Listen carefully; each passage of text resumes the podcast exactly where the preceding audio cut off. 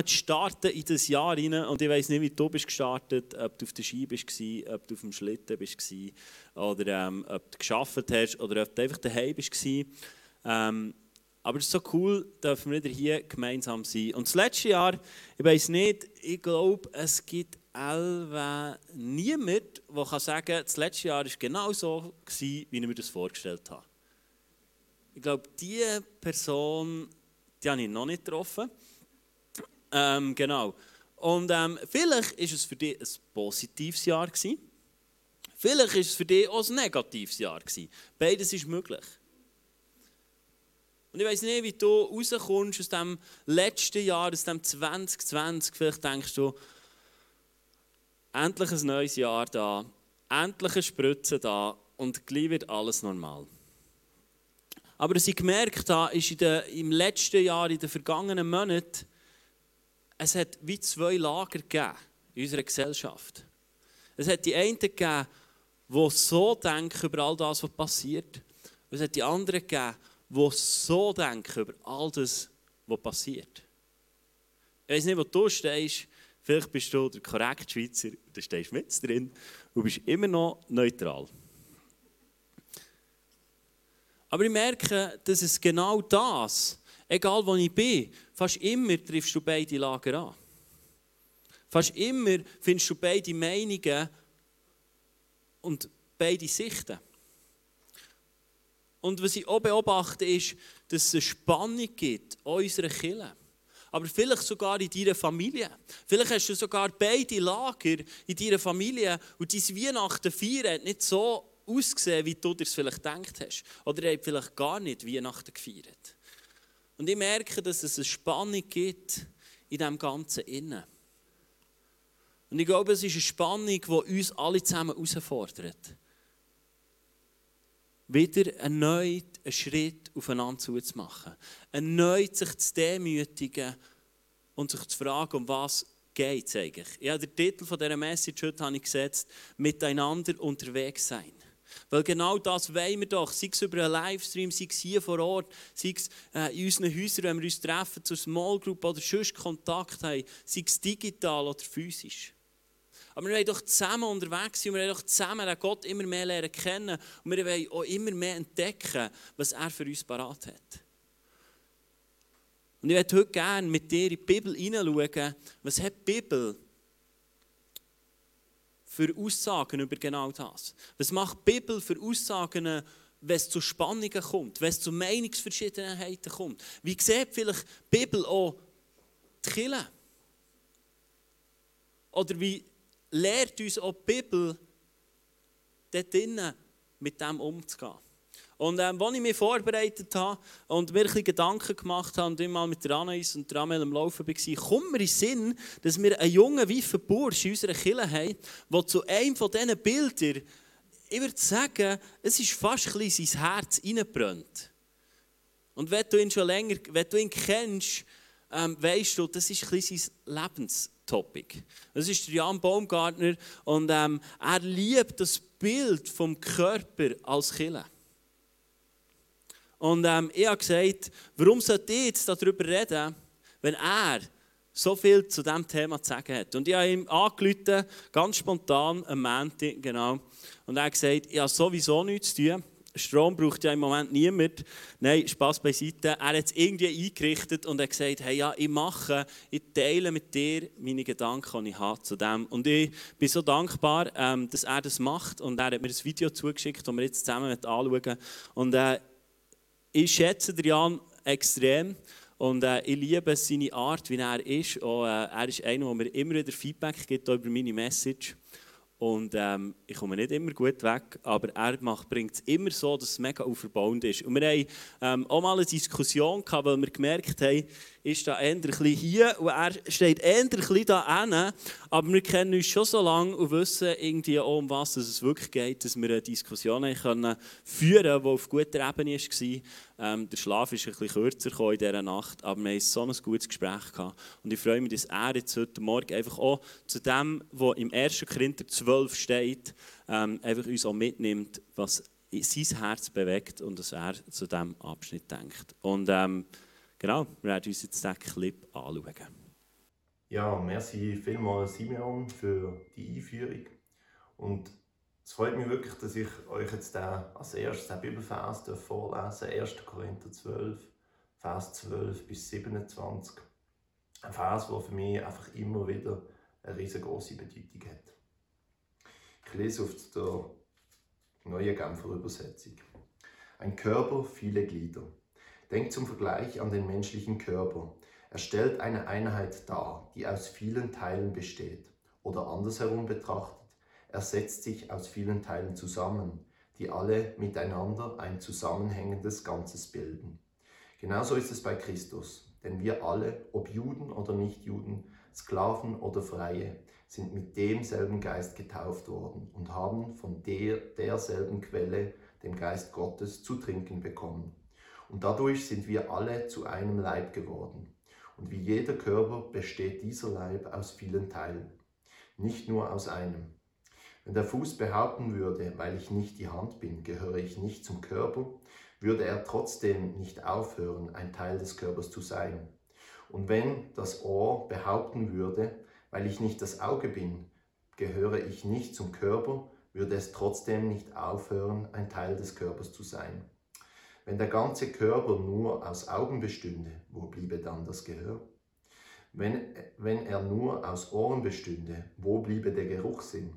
Tatsache jedoch ist, dass Gott entsprechend seinem Plan jedem einzelnen Teil eine besondere Aufgabe innerhalb des Ganzen zugewiesen hat. Was wäre das schließlich für ein Körper, wenn alle Teile dieselbe Aufgabe hätten? Aber so ist es ja nicht. Es gibt einerseits viele verschiedene Teile und andererseits nur einen Körper. Das Auge kann nicht einfach zur Hand sagen, ich brauche dich nicht. Oder der Kopf zu den Füßen, ich brauche euch nicht. Nein, gerade die Teile des Körpers, die schwächer zu sein scheinen, sind besonders wichtig. Gerade den Teilen, die wir für wenig ehrenwert halten, schenken wir besonders viel Aufmerksamkeit. Gerade bei den Teilen, die Anstoß erregen können, achten wir besonders darauf, dass sie sorgfältig bedeckt sind. Bei denen, die keinen äh, Anstoß erregen, ist das, ist das nicht nötig. Gott selbst, der die verschiedenen Teile des Körpers zusammengefügt hat, hat dem, was unscheinbar ist, eine besondere Würde verliehen. Es darf nämlich im Körper nicht zu einer Spaltung kommen. Vielmehr soll es das gemeinsame Anliegen aller Teile sein, füreinander zu sorgen. Wenn ein Teil des Körpers leidet, leiden alle anderen mit. Und wenn ein Teil geehrt wird, ist das auch für, allen für alle anderen ein Anlass zur Freude. Das alles gilt nun auch im Hinblick auf euch, denn ihr seid der Leib Christi und jede einzelne von euch ist Teil dieses Leibes. Für mich steckt in diesem Bibelvers so extrem viel Wahrheit drin.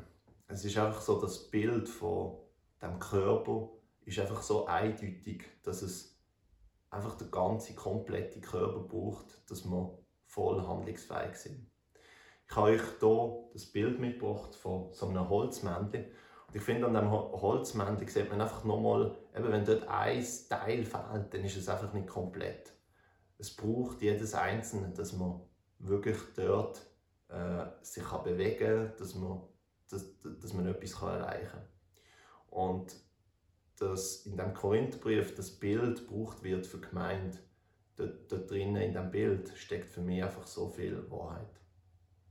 Ich denke aber, es geht auch weiter. Ich denke, dass das Bild nicht nur für Gemeinde denkt ist, sondern ich glaube, das können wir auch an unserem Arbeitsplatz anwenden, in unserem Team. Es kann aber auch stehen für unsere Familie, wo es ähnlich darum geht, dass wir uns ergänzen ich glaube einfach, dass wir dort mit dem Bibelvers challenged wird, dass challenged werden, dass wir unsere einzelnen Begabungen eben einfach sollen können zusammenführen.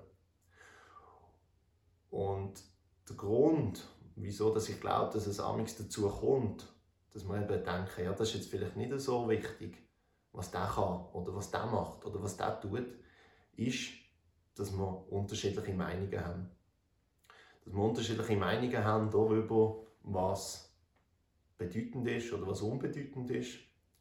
Aber der Bibelvers macht es sehr, sehr deutlich.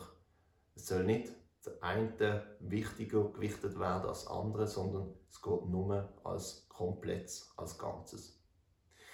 Ich habe mir drei Punkte überlegt, was wir im Alltag sehr konkret machen können, dass wir als Gemeinde auch in dieser Situation einfach dürfen zusammen wachsen, dass wir so ein Körper dürfen sein. Als erster Punkt, denke ich, ist es sehr zentral, dass wir uns darüber, ich muss schnell schauen, dass da die Folie kommt, genau, dass wir uns die Frage stellen, was ist denn eigentlich meine Gabe? Oder anders eben gesagt, was ist, welches Körperteil bin ich? Welche Begabung äh, kann ich mitbringen, kann ich reinbringen? Wenn wir das nicht wissen, können wir uns auch nicht in einer Gemeinde einfügen. Als, ich habe das hier mit dem Bild nochmal verdeutlicht.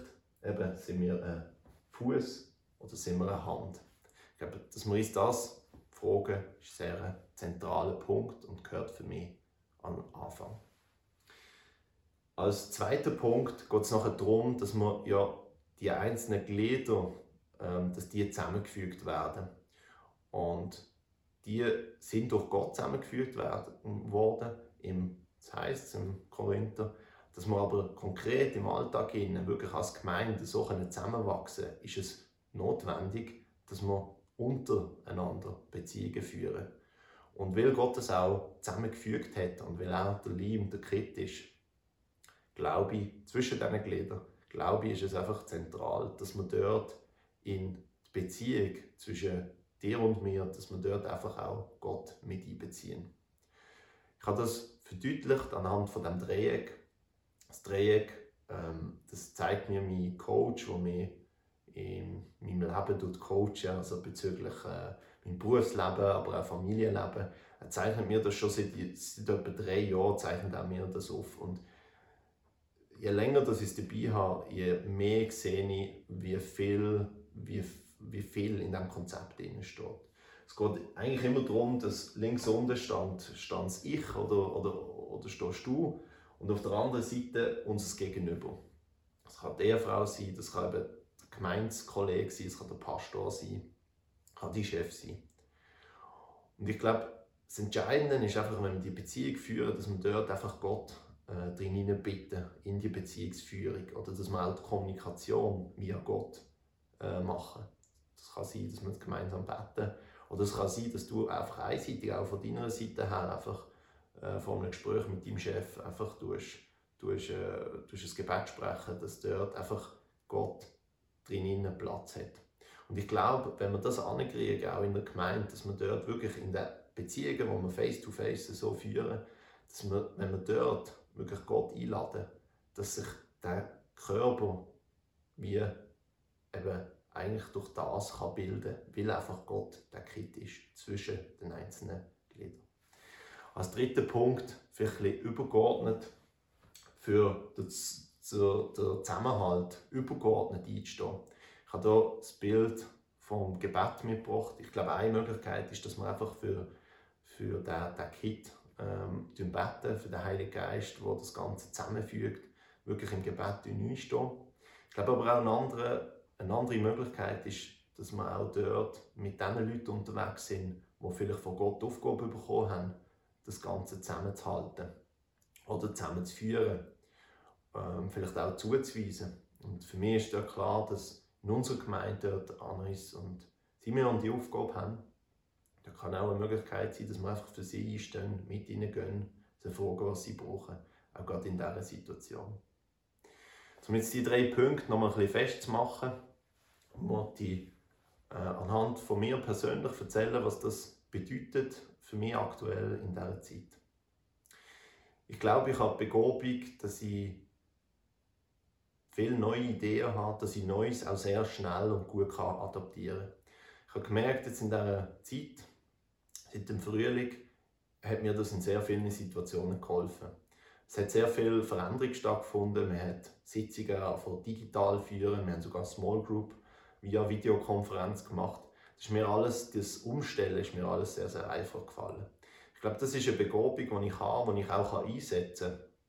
Zum Beispiel jetzt gerade hier, für mich war klar, gewesen, sie immer gefragt hat, ja, man könnte doch so ein Video machen, das fügen wir dann ein, es ist Livestream und so weiter. Ich habe das mega gefunden, weil ich glaube einfach, das ist, dass, dass, dass, dass, dass jetzt auch die Krise gerade dort in diesem Zusammenhang einfach auch wieder eine Chance ist für uns, dass wir weiterkommen, dass wir vielleicht via diesem Weg auch wieder andere Menschen erreichen. Dass wir einfach dort als der Körper nachher auch eben handlungsfähiger dürfen sein. Ich habe dort eben für mich ist dort klar gewesen, dass wir zum Beispiel als Small Group, dass wir das digital führen. Ich habe dort dann nachher in der Beziehung zu, der, zu, zu jedem Einzelnen, äh, habe ich dort auch gemerkt, das stimmt nicht für jeden. Und habe mich dort auch auf das, auf, dort muss ich darauf einladen, dass ich, dass ich gemerkt habe, ähm, das, das, ist nicht jedem sein Ding.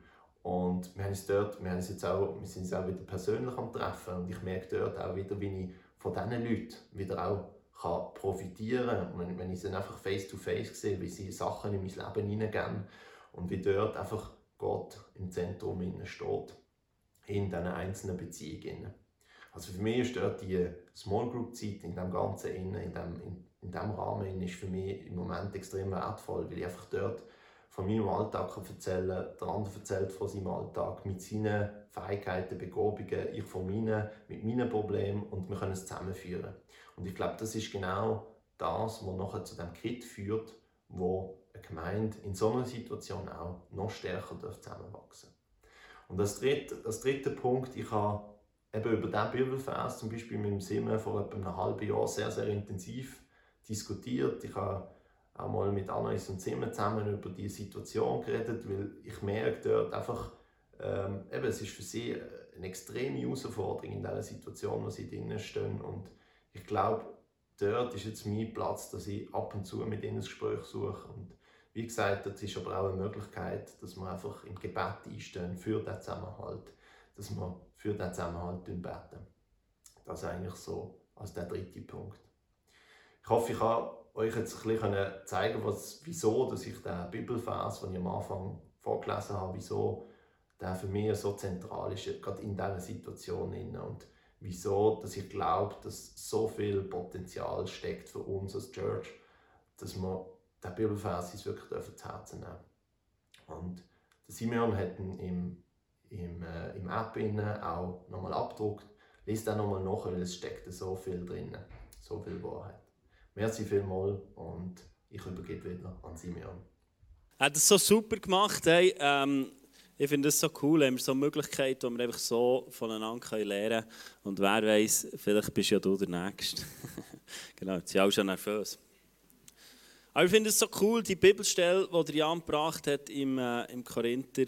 Und ähm, ich werde mit dir auf eine weitere Bibelstelle eingehen, die ich, die ich gelesen habe und werde mit dir anschauen. Und es geht dort äh, im Römer 12 auch um, um eine Spannung, die sie haben in Kirche. Um eine Spannung, wie man umgeht mit Situationen. Und schau, ich glaube, die Predigt heute am Morgen, das ist so eine Predigt, wo du kannst denken genau das habe ich dem, der links oder rechts von mir hockt, schon lange mal sagen Es ist so gut gehört, das jetzt mal. Aber vielleicht ist es so, dass du heute mal sagst, hey Heilige Geist, lehr du mich dass ich der bin, der den Schritt machen darf. Dass ich der bin und nicht denke, wenn der andere der anders wäre, dann würde es mir dann schon einfach fallen. Weil die Bibel lehrt es eben nicht. Und ich werde mit dir eintauchen in die Bibelstelle im Römer 14, 17 bis 19. Und das heisst dort, sie haben dort eine Diskussion, was man jetzt essen und was nicht und wie dass man sich verhalten soll. Und ich lese die Bibelstelle vor.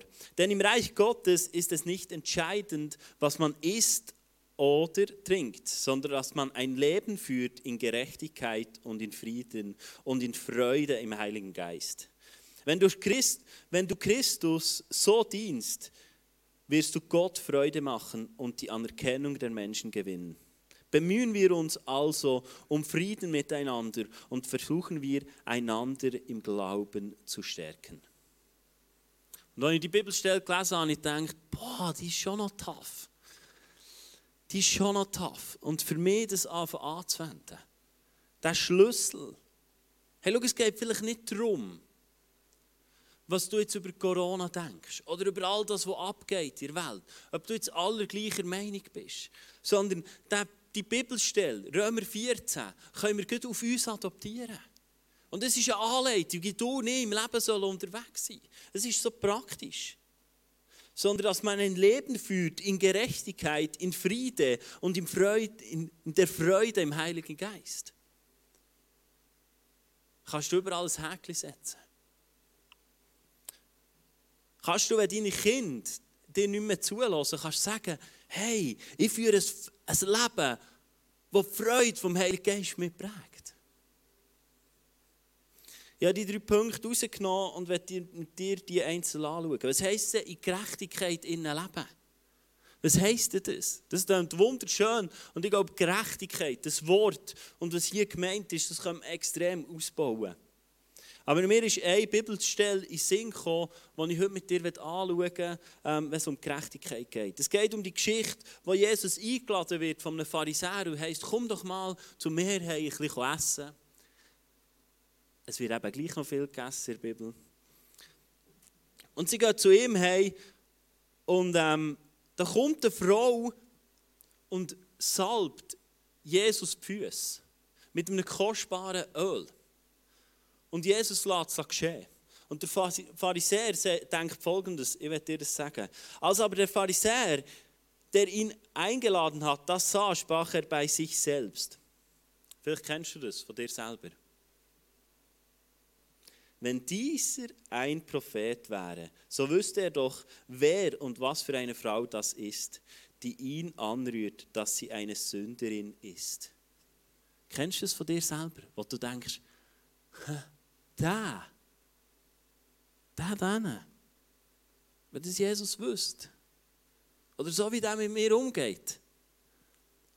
Wenn die anderen Leute wüssten, wie mein Ehepaar mit mir umgeht, dann, dann wären sie nicht mehr so nett zu dem.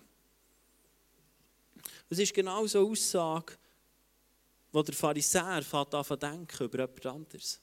Kennst du das in deinem Leben? Wo du denkst, ja, der. Ach, aber die Essenz von dieser Geschichte, du dir ermutigen, liest die nachher. Die Essenz von dieser Geschichte ist so gewaltig, dass es uns gelingt, wir, dass wir in Gerechtigkeit leben können. Weil was Jesus am, am Schluss von dieser Geschichte sagt, steht im Lukas 7, 47. Ich sage dir, ihre Sünden, und es sind viele, sind ihr vergeben. Also hat sie mir viel Liebe erwiesen. Ein Mensch jedoch, dem nur wenig vergeben wurde, zeigt nur wenig Liebe. Hey, ich frage mich, wenn wir als Killer gemeinsam unterwegs sind, wenn wir als Freunde gemeinsam unterwegs sind und andere Ansichten haben, haben wir dann ein Bewusstsein, dass wir von Gott nichts zu bringen haben? Haben wir dann ein Bewusstsein, dass Gott uns alles vergeben hat?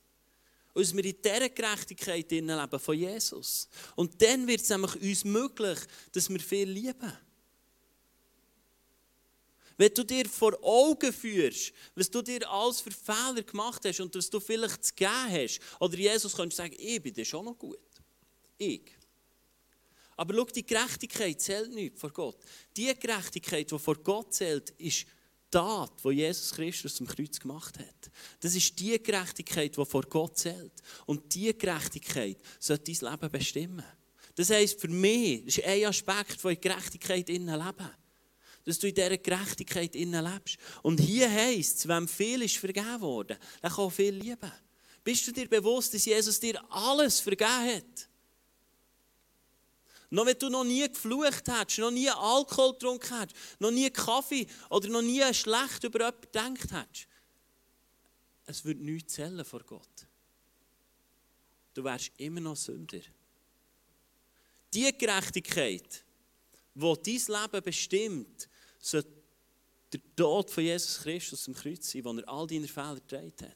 Er hat dich dann rausgerissen aus etwas, was du dir selber gar nicht rausreißen kannst. Er hat dich rausgerissen aus deiner sündigen Natur und hat dir etwas Herrliches hineingestellt, was du einfach kannst empfangen kannst. Und das soll das sein, der Fokus sein, den wir haben. Und sagen, hey, darum liebe ich. Darum ist es mir egal, was mir entgegenkommt. Was für Meinungen mir entgegenkommen. Ich weiss, dass der Gott vom Universum, der Schöpfer vom Universum, mir alles vergeben hat. Und dort raus springt meine Liebe. Bist du schon an dem Punkt, wo du kannst sagen, Gerechtigkeit, check, ich bin es nicht. Ich bin es nicht. Aber ich habe mich diese Woche ertappt, wo ich dachte, das ist jetzt schon mühsam. Mit meinen zwei Frauen daheim. Es könnte jetzt schon bisschen anders laufen. Und dann kommt mir die Bibelstelle in Sinn, wo ich denke, und an was messe ich das? Wenn ich es am Maßstab messe, wie Gott mich sieht, dann habe ich eine Aufgabe, sie zu lieben. Und es war gar nicht schlimm, was sie gemacht hat, es hat mich einfach genervt. Aber so können wir anfangen lieben. Wer sich bewusst ist, dass uns viel vergeben ist worden, kann viel lieben. Ein Leben im Frieden. Im Epheser 4, 32 sagt, seid stattdessen freundlich und mitfühlend zueinander und vergebt euch gegenseitig, wie auch Gott euch durch Christus vergeben hat. Da kommt schon wieder. Wir werden aufgefordert, in Situationen, wo wir es nicht gleich sehen, friedliebend zu sein.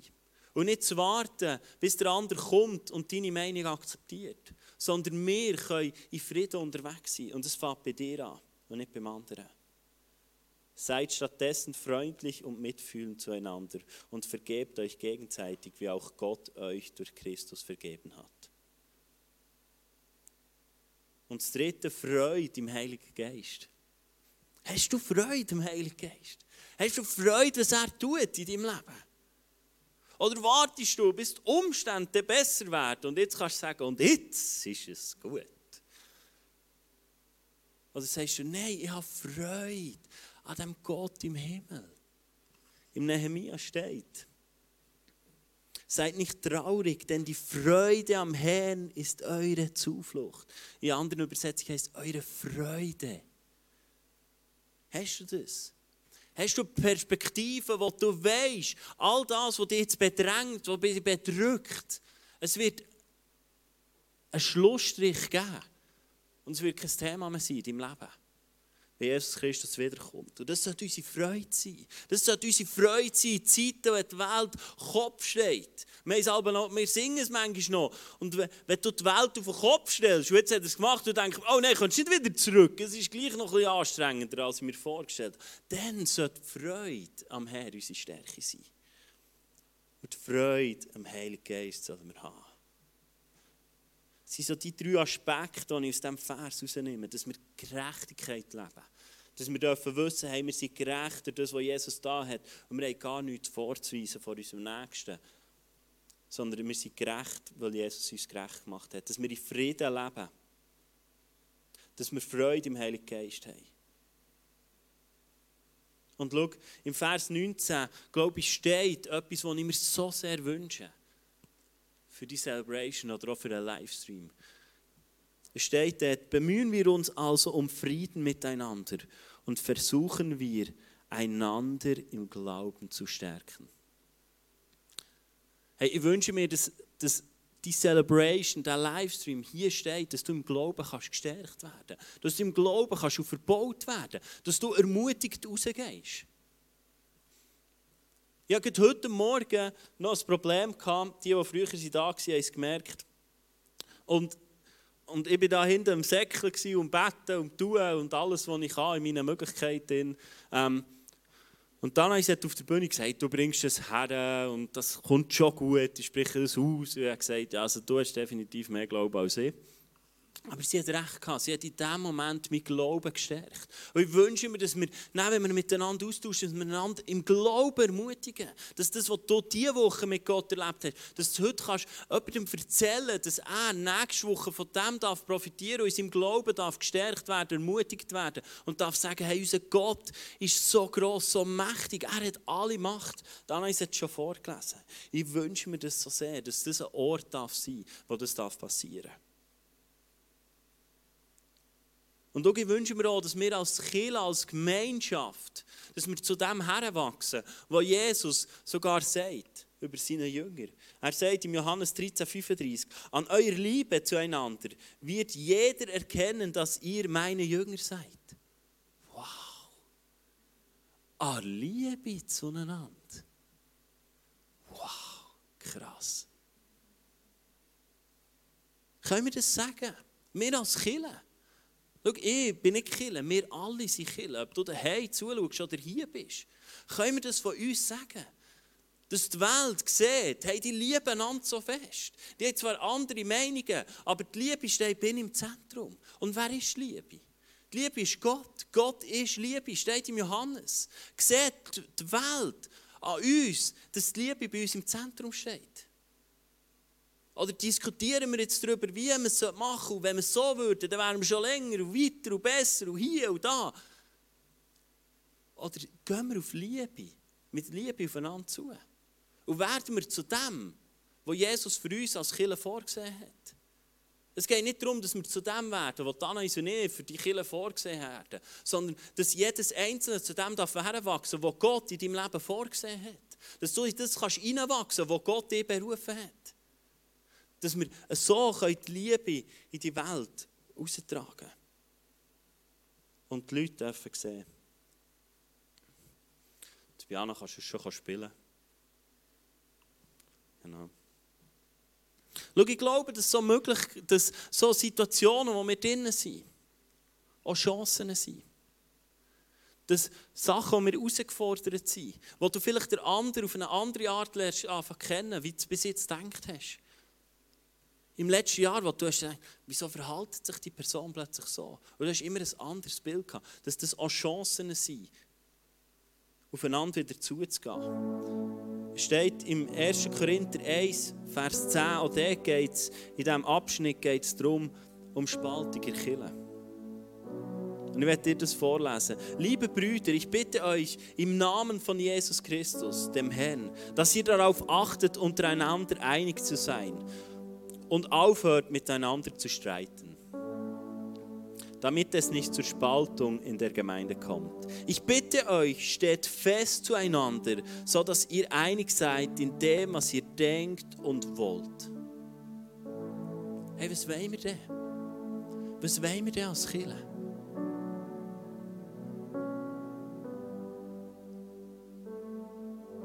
Was willst du in deinem Leben?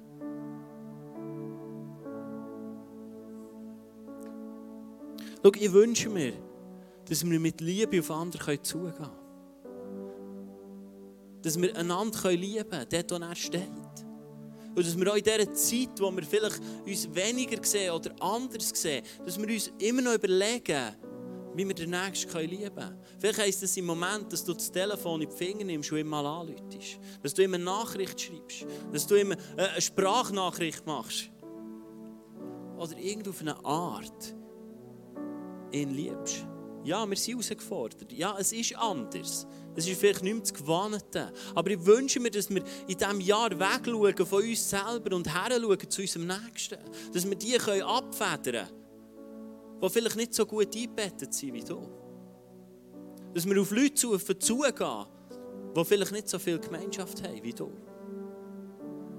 dass wir so gemeinsam unterwegs sein dürfen. Und schau, etwas, was Dana und ich uns von Herzen wünschen und was wir so stark erlebt haben im letzten Jahr, ist, dass du persönlich in deiner Berufung darfst wachsen Dass du persönlich darfst in eine Freiheit hineinkommen, wie Gott dich dazu berufen hat. Das ist etwas, was Dana und ich in den letzten Monaten stark erleben und wo Gott uns auch berufen hat dazu. Und ich wünsche mir das so sehr für dein Leben dass ich dir helfen darf in deine Berufung, wo Gott dich berufen hat, mit deinen Talenten, mit deinen Begabungen, wie Jan am Anfang gesagt hat, dass du dort rein darfst wachsen und dort darfst ankommen. Und wir alle dürfen zu einem Gefäß werden, wo der Heilige Geist unlimitiert darf brauchen. Jesus war ein Gefäß für Gott, wo unlimitierbar ist zur Verfügung gestanden das wünscht sich Jesus für dein Leben. Dass der Heilige Geist dir einen Puls geben kann und du machst es einfach, weil deine Beziehung zu Jesus so intakt ist. Und ich glaube, dann werden wir anders unterwegs sein. Wenn die, wenn die Beziehung zu unserem Vater im Himmel so intim ist, dass wir wissen, hey, es geht um ihn.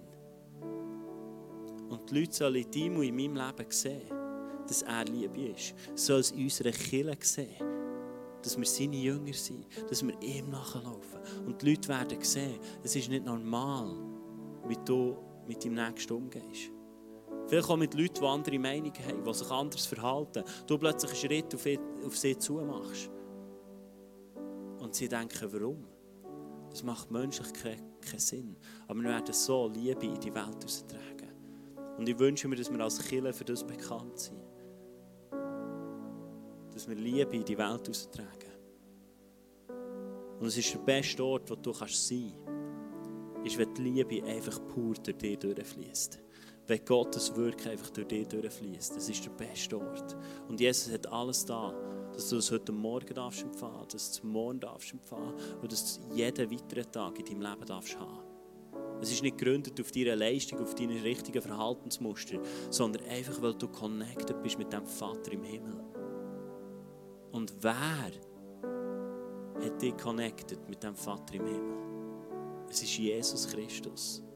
Und du kannst es annehmen und sagen, und ja, ich stehe in das hinein. Und ich bin bereit, das zu empfangen. Und ich richte mich aus nach dem, was die Bibel lehrt, nach dem, was die Bibel sagt, um dass das darf passieren, was in der Bibel steht. Und Gott will es tun, durch dich durch. Du kannst mit offenen Armen dastehen und sagen, Heilige Geist, brauch du mich, tu es du, durch mich durch. Und er wird es tun. Es ist seine grösste Sehnsucht, in deinem Leben Sachen zu verändern. Lass uns gemeinsam aufstehen.